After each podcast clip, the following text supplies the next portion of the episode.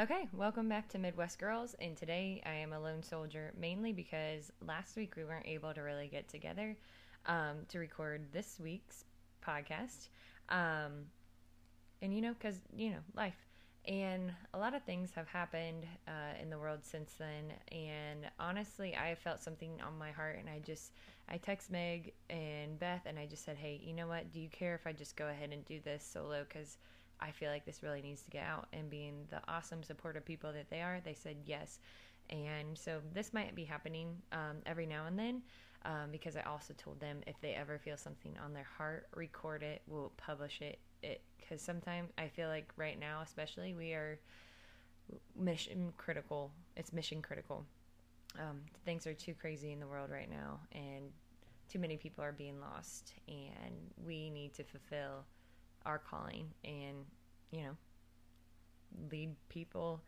to truth.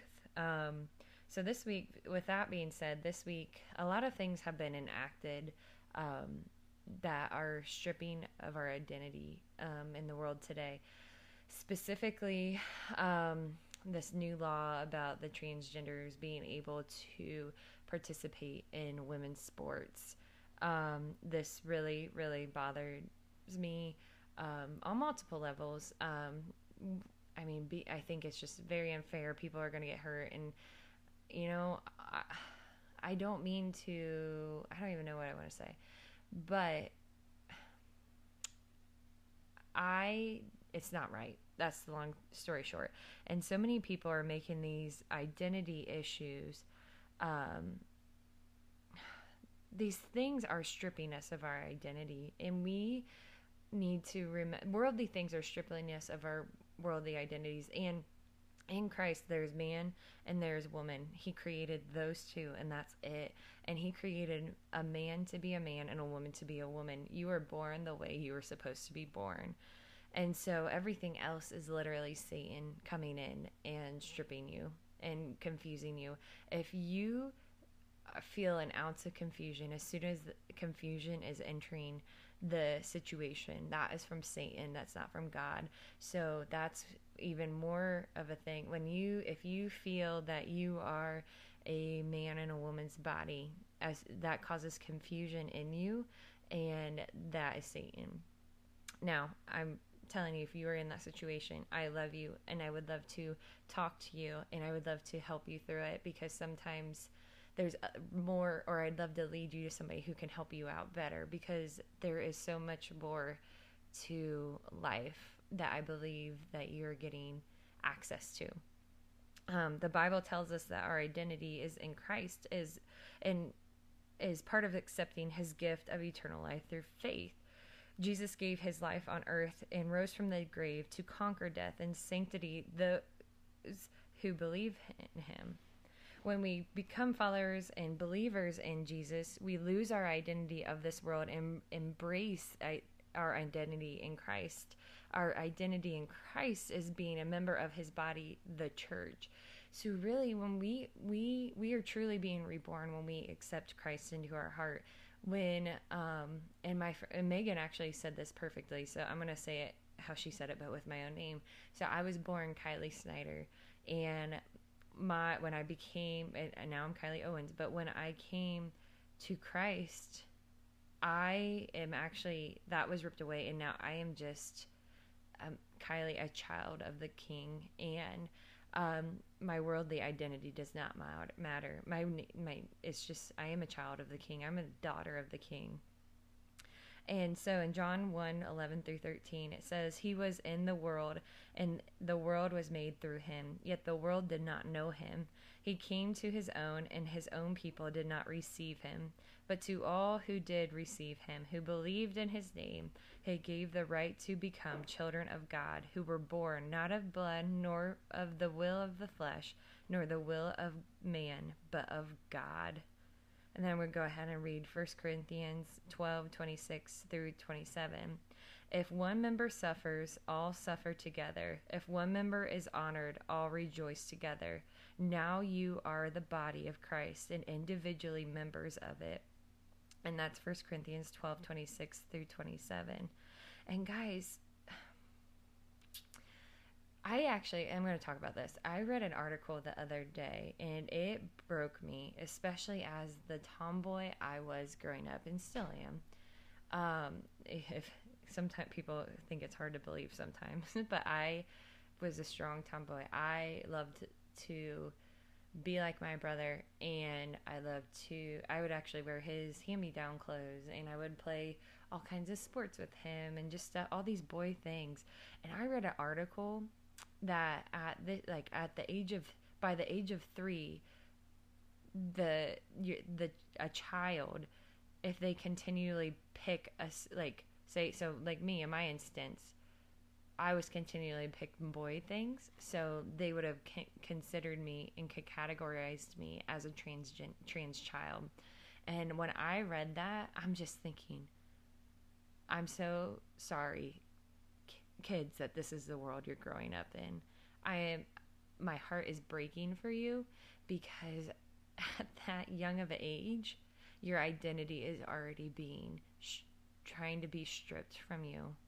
And that's why we need to remember that we truly, our, our identity truly comes from Christ.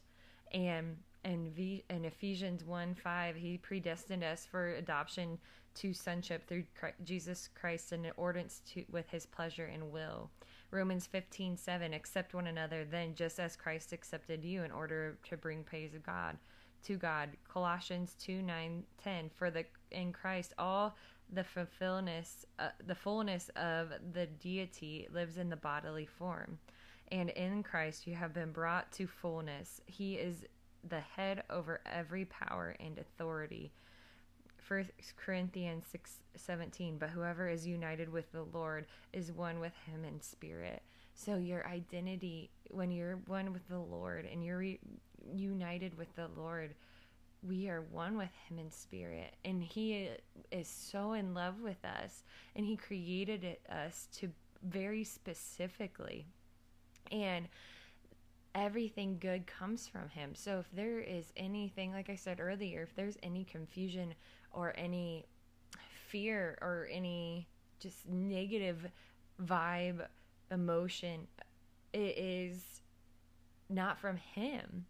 And also, Our emo- I heard this, this was told to me a, the other day, um, and I thought it was so good, and I hope I don't botch it right now, but our emotions have nothing to do with how close Christ is. And that was so powerful to me, because we live in a society who runs on emotions. There's so many people, and I, I'm sorry to bring more politics into this, but so many people emotionally voted, and we can't do that. We can't, we can't be emotional in our decisions. We need to look past and see the root, because that's what we are called to see, the root of things.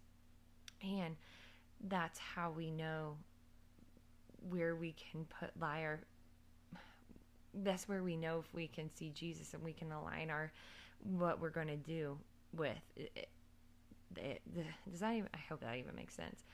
But when you're with Christ, I don't, don't believe, okay, here, let's use this. It's just easier. I am going to vote for somebody who mostly aligns the policy, the policies mostly align with Christ. All, like, they're against abortion. They do not support L G B T, the, all the thing, the gay marriages, homosexuality is not, that is is not good. That is from the world. This that is a sin.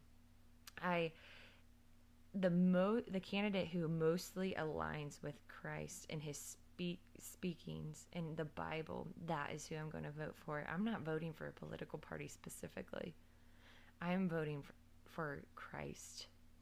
I'm voting for his will to be done, because that's what's important, because my identity lies in him. And this is going to be a super short podcast, but I hope it's an impactful one, because, guys, my heart just breaks for the world. My heart just is so full of emo- it's full of emotion for the world, but the, I shouldn't even say emotion. I'm not going to say emotion, because I know that God feels this too. God feels for his sons and daughters. Because if you didn't hear, listen to the last pos- podcast, this is why. Because he knows who's going to be with him in the end. And his heart breaks for those who are going to get left behind and go into the lake of fire. Because, and that's why I truly believe he hasn't pulled the plug on us yet. His patience is so overwhelmingly beautiful. And he sees everything that we cannot see. And he, you are so, so loved. And even if you're not choosing him, he loves you because he created you. And he, you are his son. You are his daughter. And guys, that's why as Christians, we need to have that perspective. We need to have the patience of God. And we need to remember that we don't see everything. And our neighbor, we might have ten neighbors, but only two of them are saved. And he sees those other eight. And his heart weeps for them. Weeps. And that's where we should be. We should be weeping for the lost. We should be, that should should set our souls on fire to go and tell them the good news. Preach the gospel to them. The time is critical. It is now. The time is now.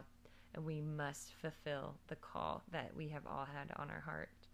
So, like I said, this is going to be a short podcast. Um, yeah. Uh, please subscribe to w w w dot project sixty-eight ministry dot com um, and just stay updated through there as much as possible. And you'll and once you subscribe, you'll get emails because honestly, um, I don't know what's going to happen with different platforms with the way censorship and stuff is going. Um, so to stay, we're honestly might be making a move off of Facebook um, and Instagram in the near future, but um, we're not there yet. So stay tuned and just subscribe to that pod or subscribe well, to this podcast and to our email list on there, which is w w w dot project sixty-eight ministry dot com. And thank you all. Much love and God bless.